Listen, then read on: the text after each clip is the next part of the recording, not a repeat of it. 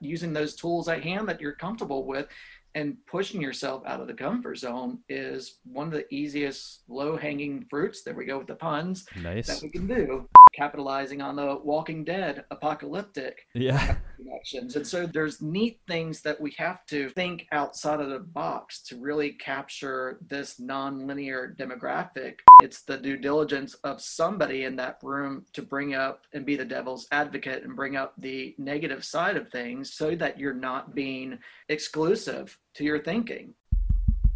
Testing, testing. Hey, I'm Ian. And I'm Sophia. And welcome to Talking with Green Teachers. This is the Environmental Education Podcast, where we discuss recent developments, big ideas, and creative approaches to teaching green. In this episode, you need people on boards that are representative of the generations that will be visiting your organizations for the next 30 to 50 years. For example, botanical gardens. The people that will be buying plants will, are, are the millennials, the Gen Xers, the Gen Zs. And so they will be purchasing plants for the next 30 to 50 years. But we're not seeing a lot of grasping of that demographic on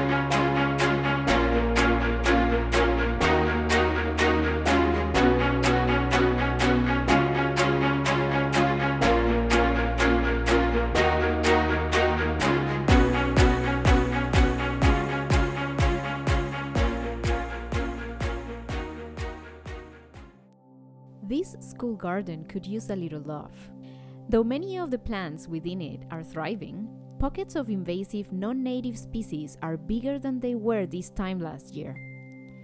This is a site that Todd Beasley has seen a lot during his 25 years of experience in horticulture and education, which has included stops at three botanical gardens. Todd is one of the leading thinkers and doers in the realm of horticulture and he shares his expertise in roles with the Environmental Education Association of South Carolina and the University of South Carolina. He sat down with Ian to discuss ways to optimize school gardens and make botanical gardens more culturally relevant. This is my first official podcast. Oh, first official podcast. So you're uh, this is going to be the first of many plant puns in this episode where we're talking a lot about gardening and horticulture, but you're very green to the podcast world. That would be an accurate statement. Coming out of my pod. Oh, my pod. nice. See this two. That's two in like 15 seconds, and we've we haven't even really officially started this yet. So we're on a roll. All right. Good afternoon, Todd. We're both in Eastern time. Sometimes when I'm interviewing people, it's tomorrow or yesterday. But in this case, we are both in Eastern time. It is a little bit after 3 p.m. So, how are things? Things are moving right along here in South Carolina. Excellent. You've ma- mainly avoided the cold snap that has affected much of eastern North America, all the way down into Texas. But I digress. It's maybe not a good sign that I've digressed only like a minute into this interview, but such is the way. But the weather is directly related to our horticulture connections. Excellent. Well, that's a perfect segue. So, horticulture, and we're going to unpack a lot of aspects of horticulture today, and we're going to first start in schools. And in your mind, in some ways, horticulture is quite misunderstood in schools. Anything that you want to elaborate on that to get us started? Yeah. So, that word horticulture, it's a beautiful wor- word, but I think there are a lot of people that still don't really know what horticulture really means. And mm. we have to break it down into the basic definition of the art and science of caring for plants. But we really, if we're thinking about horticulture in schools, we have to think about this youth gardening movement that we're in that really we can trace back to the early 90s as the current cycle that began and we have to really break it down even further that about the the constraints and the barriers that have been heavily researched for the last 30 years that were preventing educators from being successful with their gardening efforts. But a lot of the newer research really shows that those barriers are being um, navigated, and teachers are to some degree successful in obtaining money, obtaining resources, um, whether it's uh, partnerships in the community, whether it's tools, wh- whether it's plants, um, extending their budget, they're connecting to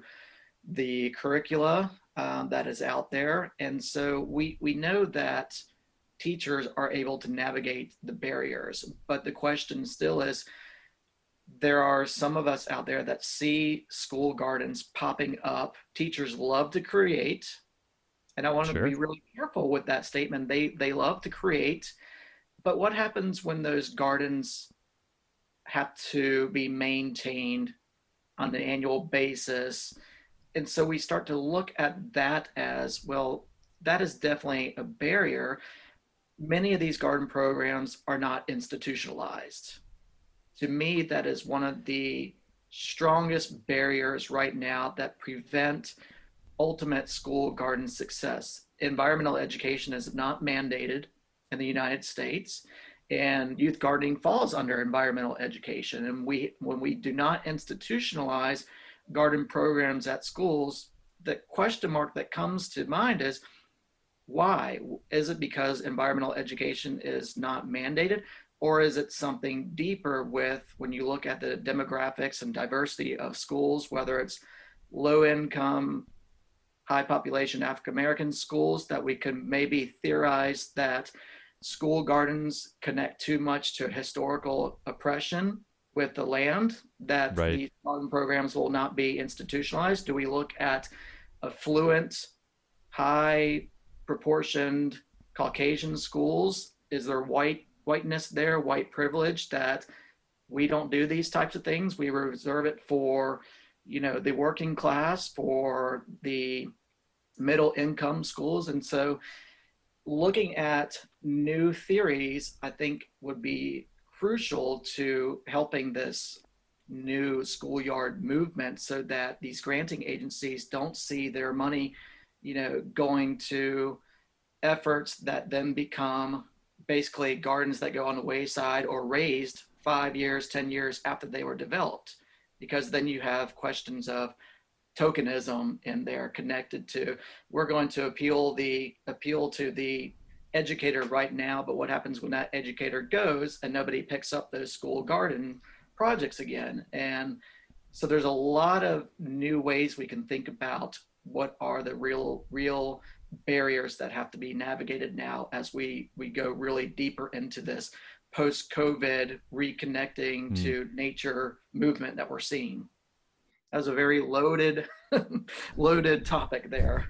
Yeah lots to unpack in that. So just kind of backing up for a lot of educators because this is not mandated it's just kind of an extra thing that they do if they have the time and energy. But maybe another project comes up or maybe their family expands and they don't maybe have as much extra time as they thought they had. And that's where as you say you get into that stage where a project that gets off the ground there's another pun successfully at the beginning the garden doesn't get maintained it gets overgrown it becomes an eyesore and then all of a sudden it's kind of like you know at the staff meeting it's like what what are you guys going to do with the garden? Are you going to address this? Should we just wipe it out? And all this great momentum that had been built is just suddenly gone. So we always like to focus on the the solution side of things. What are the barriers to getting this mandated on a a nationwide basis and even beyond?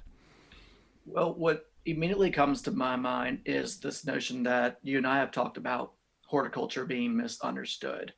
Hmm. And one of the things that I teach to my pre service teachers, often regarding science education, is STEM, STEAM, whatever you want to call it, using science, technology, engineering, and math, the majority of us teach these classes in four walls and a ceiling. Well, yeah. in order to understand STEM and STEAM, you have to understand that what you see underneath the microscope originates outside, and you have to understand the natural process. You, you have to understand the natural cycles in order to understand what's going on underneath that microscope, what's going on with how engineers replicate design from nature. And biomimicry. studies and environmental ed is is not mandated and it's not connecting to all the demographics in I think appealing ways when we're not getting kids outside. And there's a lot in there too. Is part of it the liability concern, which, on one hand, if you're going off site, that's one thing. But if you're still on the school grounds, there's just so much less red tape. You don't have to typically fill out permission forms. But is it still that liability of, you know, what if somebody gets a cut? if you've got raspberry bushes, what if somebody gets scratched and they're bleeding? Is that a big part of this discussion? Yeah, I, I think there's always a fear with administrators, there's a fear with parents. You know, sometimes children have to fall in order to learn. Yeah. You know, we we have PE classes that kids get hurt in. You could probably walk across the school campus through grass and have higher chance of being stung by a bee who's pollinating clover in the grass versus working in the garden with a teacher. It takes a special educator to have that OCD kind of personality to not only work with the kids, being an active participant with the kids, but also watching them at the same time. And so I think going back to one of those barriers of why we don't institutionalize is when you would think about the demographic of teachers right now in the 1990s, we saw huge attrition rates of teachers that were facing retirement and limited recruitment. So we were faced with an aging out population. So with the blow up of technology and kids being more accustomed to being inside, you lost a lot of teachers that probably had access to the outdoors when they were children themselves and had those huge background experiences where they were comfortable with teaching. But if you look at some of the training sites, Project Learning Tree, Project Wet, Project Wild, you know, those are wonderful projects. But what I see oftentimes are teachers that come to these trainings and they are so unprepared themselves to be even ready to teach in the outdoors. And so oftentimes you can think about it could even be a an issue not only with the teacher being disconnected from nature but also just really unprepared to be comfortable working with kids, multiple kids, multiple classes all day long. And until we can institutionalize it and get these teachers comfortable and trained, which is a higher ed kind of component as well, then we're just going to see this kind of cyclical nature of startups and then a lot of these gardens falling on the wayside. In your role with University of South Carolina, you are tackling this issue head on. By getting teachers outside, pre-service teachers outside. Talking with Green Teachers is produced by Green Teacher, a nonprofit that has been enhancing environmental education since 1986.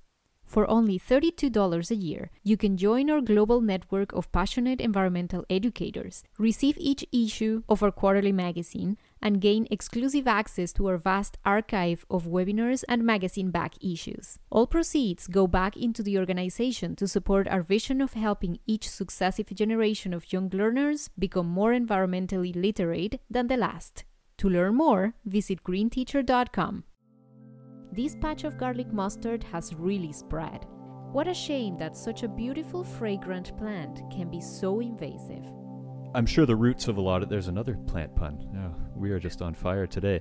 But the the roots of a lot of this probably goes back to a lot of what you hear people like Richard Louv say about there's just so much less time spent outside. So if a teacher when they were a child spent very little time outside, when they become a teacher, they're not going to be naturally as comfortable outside. How do we get people being comfortable outside, whether they're teaching quote unquote environmental education or not? I mean, now with the pandemic, you have to be six feet apart and so on. A lot more teachers are going outside to teach other topics that don't necessarily fall under that environmental that umbrella. But how do how do we fill that gap if they don't have the on the ground experience of being outdoors?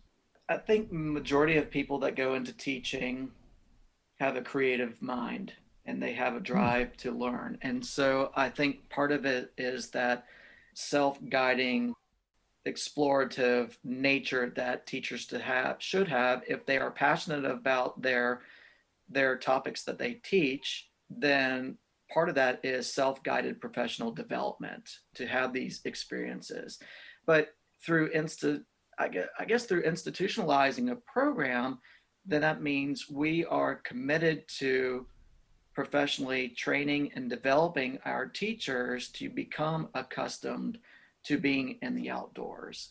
And it's, it doesn't have to be just doing gardening projects outside. It, it could be as simple as walking out and using what you already have that is comfortable as kind of a slow immersion into what the bigger, greater picture could be.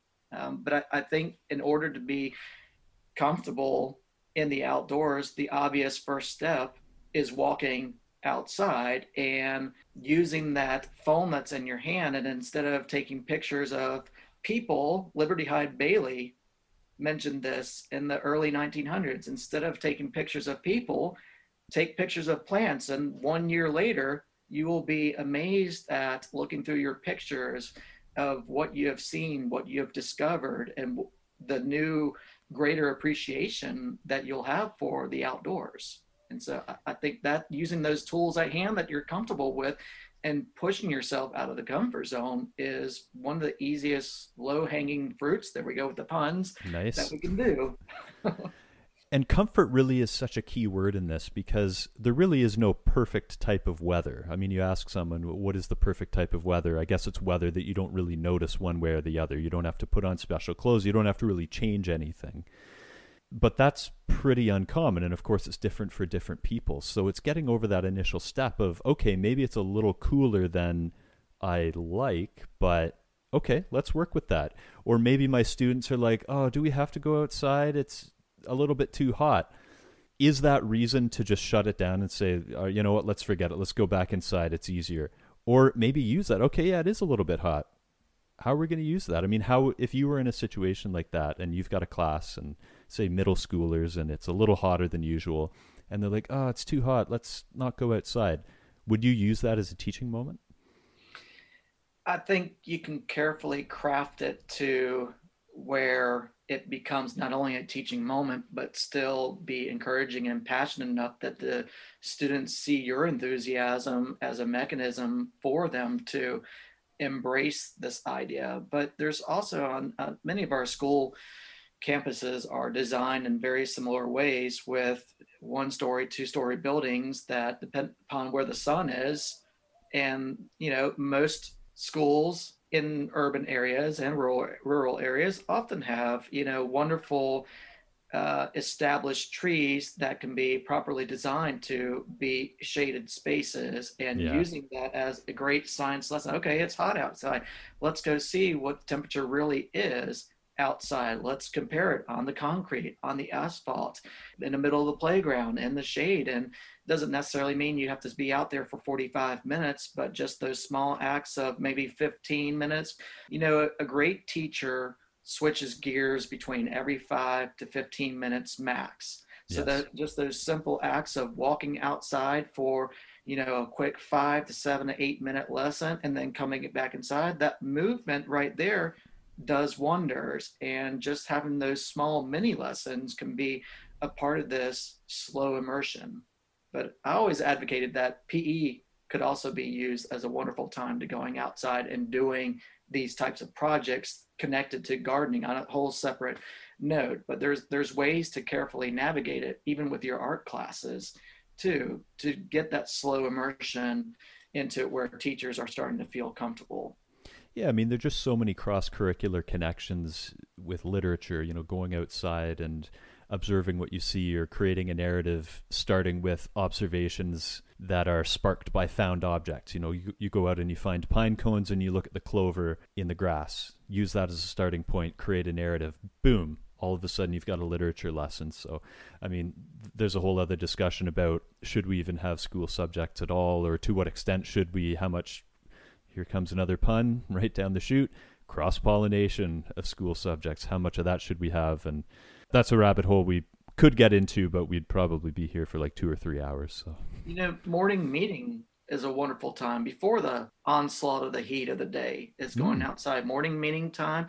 And, you know, mindfulness in schools seems to be another one of the big trends going on. And, you know, horticulture therapy was my version of mindfulness before it became mindfulness, but just going outside and doing those morning meetings where you have a bit of yoga involved, a little bit of quiet time just to take in. And I'm sure there's plenty of places on campuses that can be improved or modified for these types of experiences. For sure. And we hear so much nowadays, I think in particular, about sit spots and even just saying, all right, we're going to take five minutes. And I think in the fast paced life that so many people live, five minutes is nothing. But when you actually pause and truly become mindful, five minutes is quite long.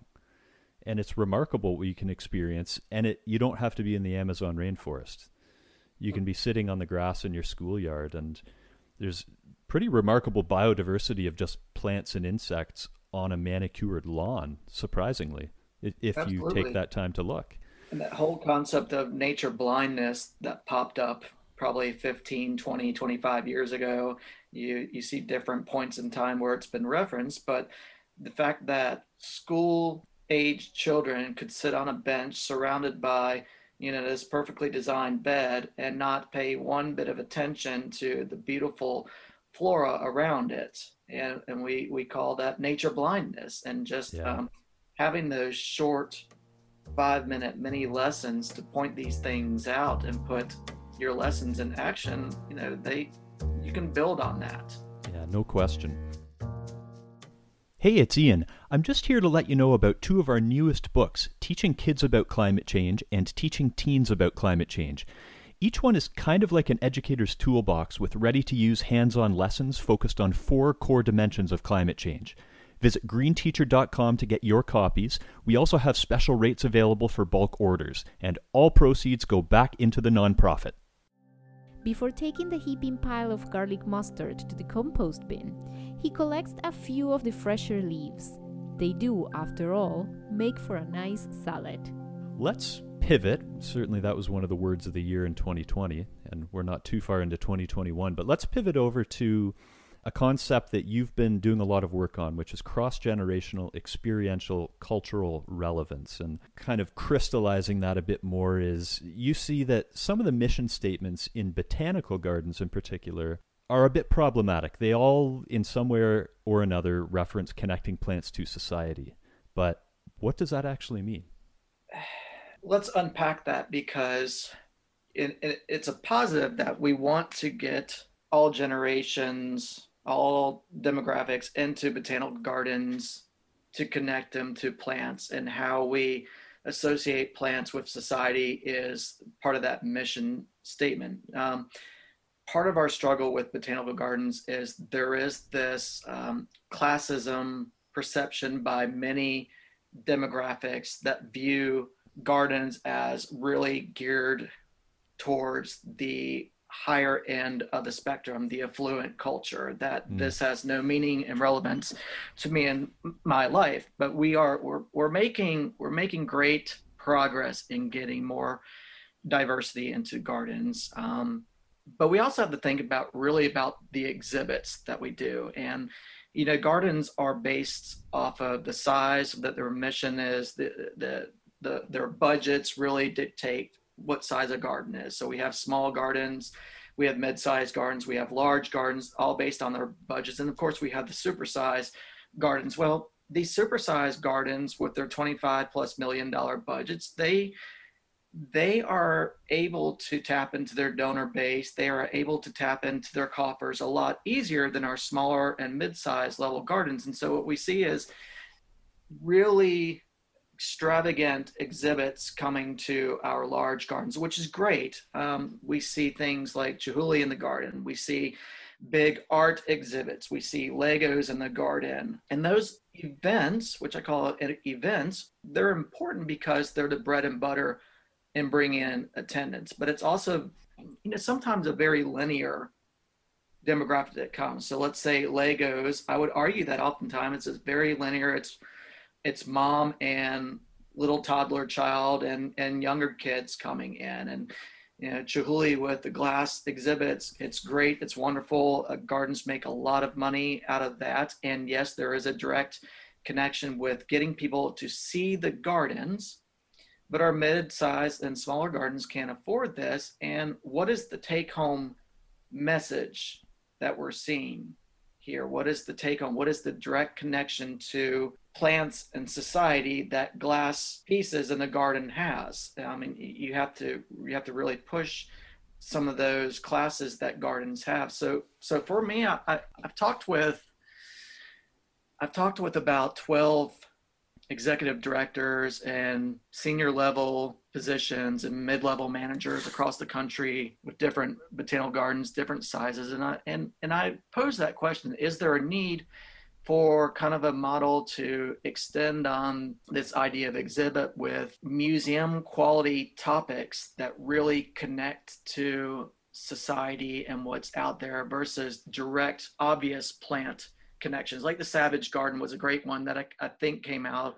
Franklin Conservatory, I'm pretty sure that's where it came out. And that was a great exhibit connecting to carnivorous plants, but it was really, uh, it was a large exhibit that had a lot of traveling cost. Again, something that a smaller mid-sized level garden could have potential challenges with setting up. And so I'm looking at this model of what does exhibit panels, like a real museum quality exhibit panel, traveling exhibit look like with thematic strands that really push this idea of social questions of bringing in diverse demographics that you typically don't see in gardens and having a model in a box that also comes with a set of courses, events, exhibits, revenue generating ideas for cooking, for children, gift shop, all inclusive package that is really um, economically feasible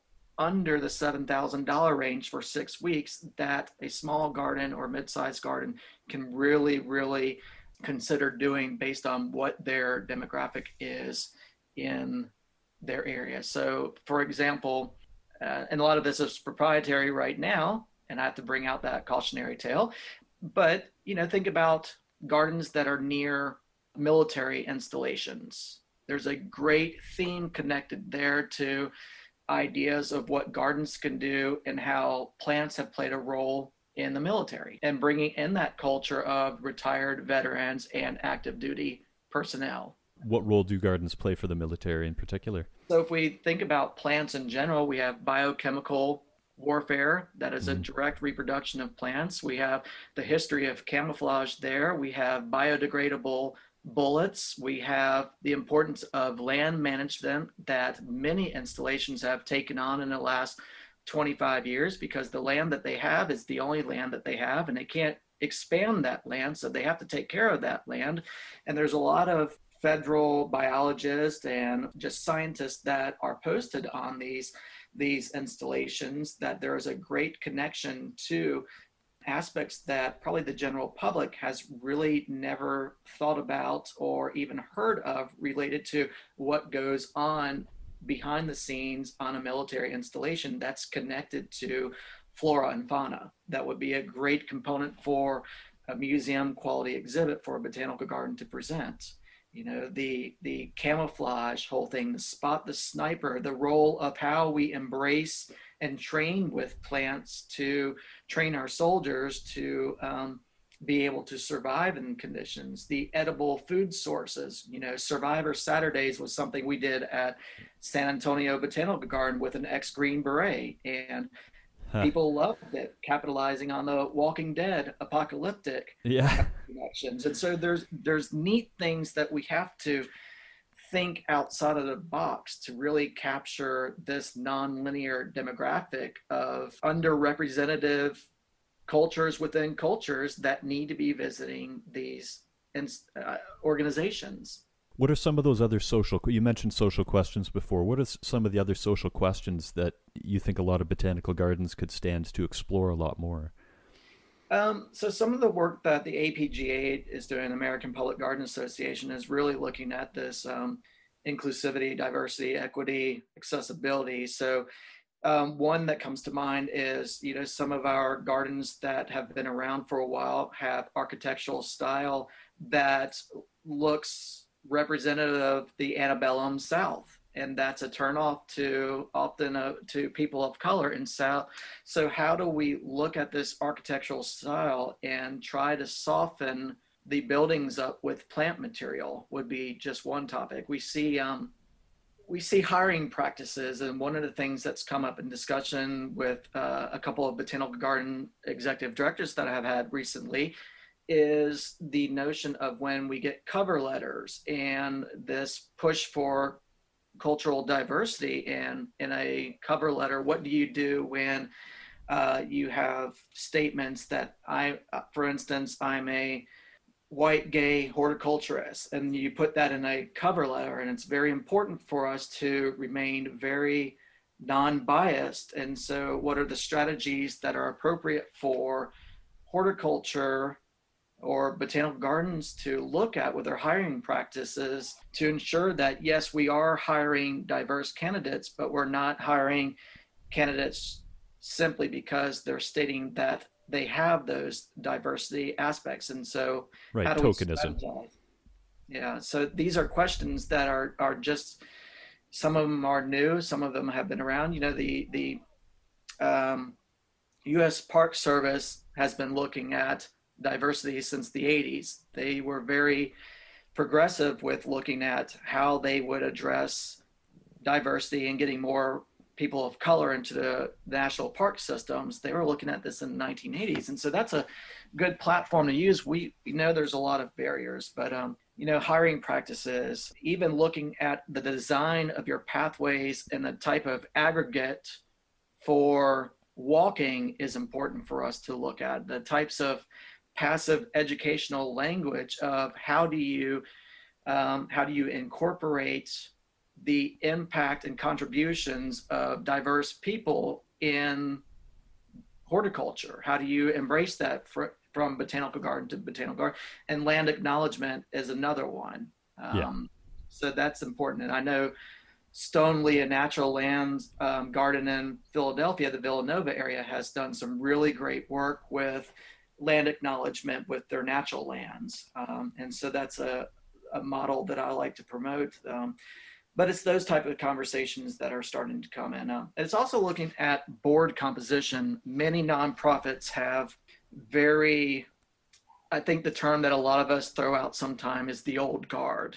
You have a very similar board composition of over 60 predominantly business minded individuals, mostly white males. And we're starting to see some movement and getting more women on boards, but we need more people of color on boards and we need more we need more industry diversity. We need people that represent the jobs that these nonprofits actually cater to. So let's use botanical gardens again. So we have educators, we have horticulturists, we have marketing individuals. So we need to get people that come from the horticulture background, from marketing background, from education background to serve on these boards. And, and in my opinion, board members are volunteer, non paying or non paid consultants.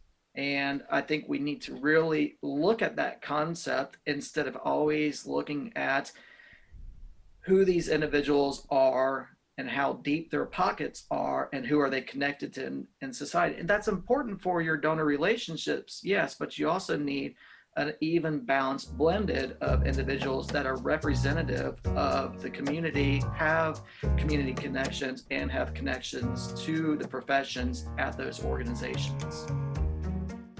Green Teacher's main office is located on the traditional territory of the Anishinaabeg, Huron-Wendat, Haudenosaunee, and Mississauga peoples. This territory is covered by the Williams Treaty. It's surprising that more people don't get into foraging for garlic mustard leaves, especially when you can remove an invasive plant at the same time. It's the definition of a win win. So, what I hear from a lot of organizations is well, we try to be diverse, everybody is welcome, yet it kind of stops there and on one hand, you can't force people. I mean, you, you can't force people to say you are hired because of because you belong to this demographic, eh, because that gets into the idea of tokenism, which is very problematic in many ways. But what are I guess what I'm really asking is what are some barriers that aren't apparent that prevent a more diverse composition of a board, despite the fact that a board generally speaking, is totally welcoming?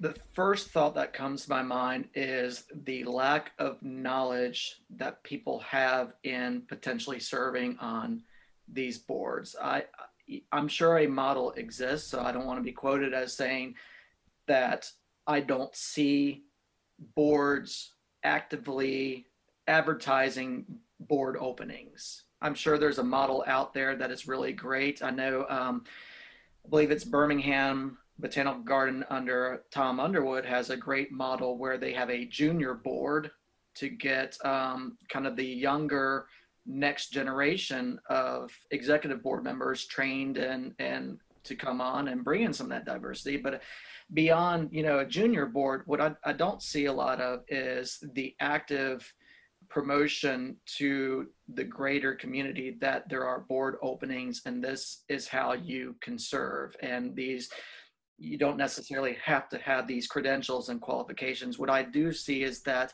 a board opening comes up the inner workings of the board has that knowledge and they go out amongst their their um, circle of friends and they recruit from within. Right. and you know that's not necessarily the best model. You know we, we know there has to be fiscal responsibility in in nonprofits and and that that but but that perpetuates this cycle of having a lack of diversity on the boards because we recruit from within our own rankings. We we are not comfortable with going out beyond our circle and actively recruiting. And so i think there needs to be a mechanism that is welcoming, but also is safe for dialogue for people to feel this comfort level and safe level bring in and say hey i am a representative of this community and what i when i come to your organization i do not see representatives from my community and i would like to be a part of this and how to get my zip code into your area and i would love to be able to serve as your liaison to this community. Because board members not only have that governance of executive directors, but part of their mission is to sell that organization to the greater community for membership. And by having representatives from zip codes that are not necessarily um, representative at those organizations is, you know, I think a really great strategy that has to be carefully crafted and strategized on how you're going to recruit those members beyond just word of mouth within the inner circle. Right.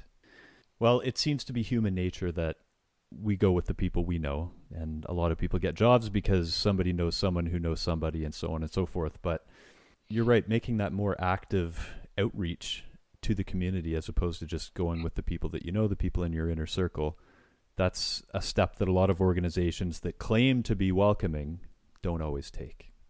And maybe it's time that more of them did take that step.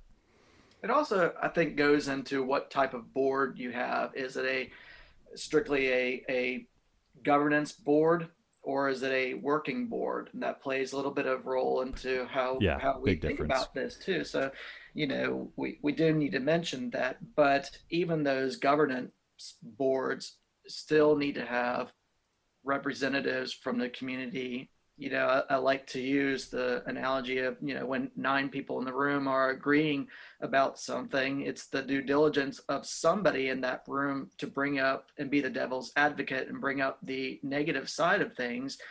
So you've done your due diligence and have had those conversations so that you're not being exclusive to your thinking.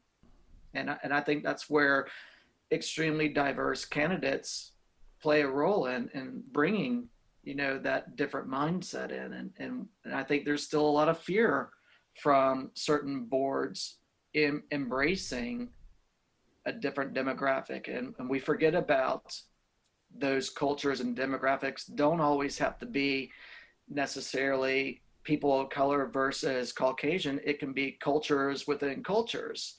You know it can be the blue oh, collar oh, yeah. Caucasians versus the the uh, white collar or green collar type mentality. So it's that's where I go back to having representatives from the industry as well, and and age diversity. You know, again, you need you need people on boards that are representative of the generations that will be visiting your organizations for the next 30 to 50 years. For example, botanical gardens, the people that will be buying plants will, are, are the millennials, the Gen Xers, the Gen Zs. And so they will be purchasing plants for the next 30 to 50 years, but we're not seeing a lot of grasping of that demographic on board representation. And they're the ones that want the experiential value. They're the one, ones that want that take home type um, experience versus going and looking at exhibits and not having anything really to take home and replicate in their own gardens or to push that thinking. And so we need we need that generation that has gone through the education system from the 90s and the 2000s where collaborative education was really pushed, that experiential value was really pushed, and we need those individuals on board these um, organizations now. Definitely. Hi there. You might recognize my voice from such podcasts as the one you're listening to right now. Speaking of podcasts, Green Teacher is involved in another one. It's called Earthy Chats, and you know what? How about I let my co host, Jade Harvey Barrel, tell you the rest? Take it away, Jade. Thanks, Ian. Hello, all. Indeed, we'd love for you to join us for Earthy Chats, our new podcast where we've come together to spend time picking the brains of the brightest and best in environmental education. Like busy bees, we'll be cross pollinating ideas across our range of interests and knowledge bases to give you the inside scoop on what's new, who's doing it, and how you can do it too. All of the experts featured on the show have resources available Canada wide in the Outdoor Learning Store. That's Canada's non profit outdoor resource store. You can check out the range of educator and student resources available at www.outdoorlearningstore.ca. So, whether you're a teacher, educator, parent, or just a general nature geek, there'll be something for you to sink your teeth into. Did I cover everything there, Ian? Definitely. Thanks, Jade. So, yeah, Earthy Chats. Check it out on your favorite podcast app.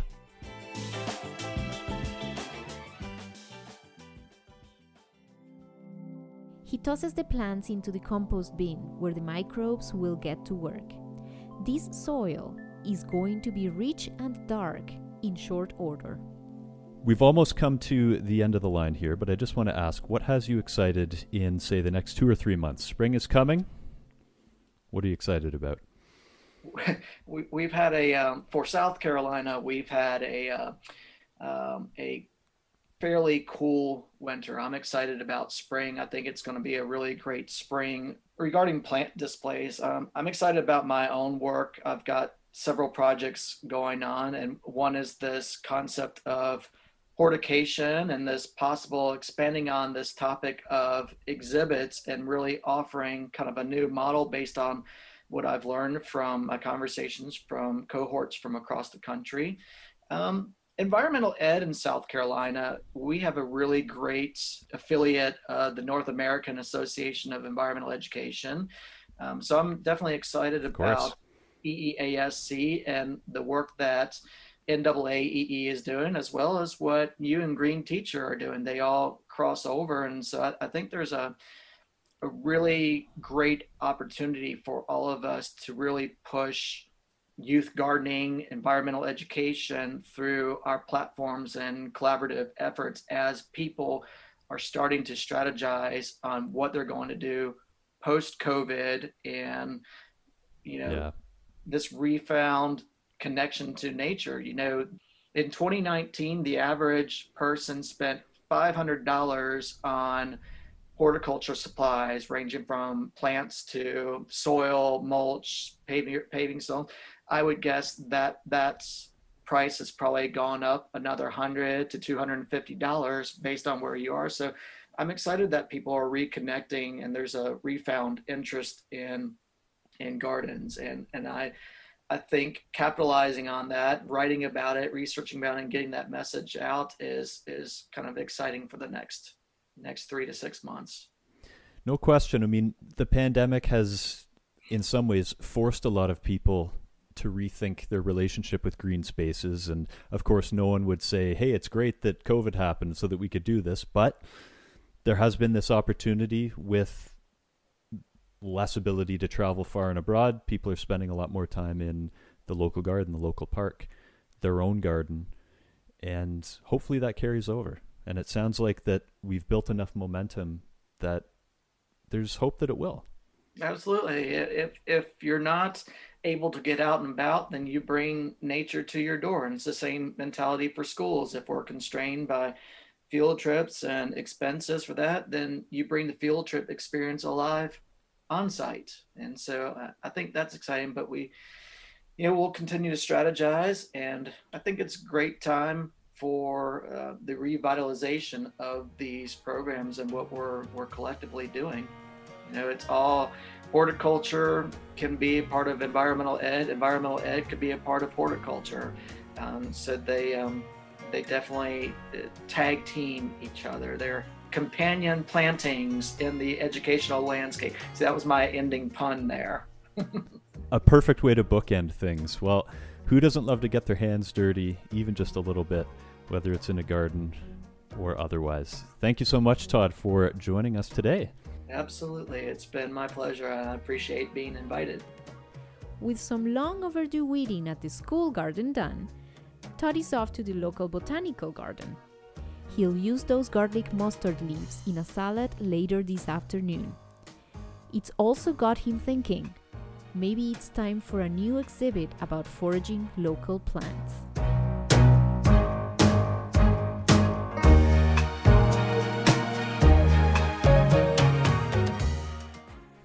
Talking with Green Teachers is co hosted by Ian Shanahan and me, Sofia Vargas Nesi.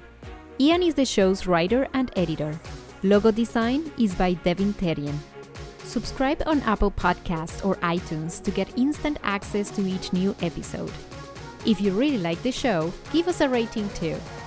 We can also be found wherever you get your podcasts. Thanks for joining us in this episode. We'll chat again soon.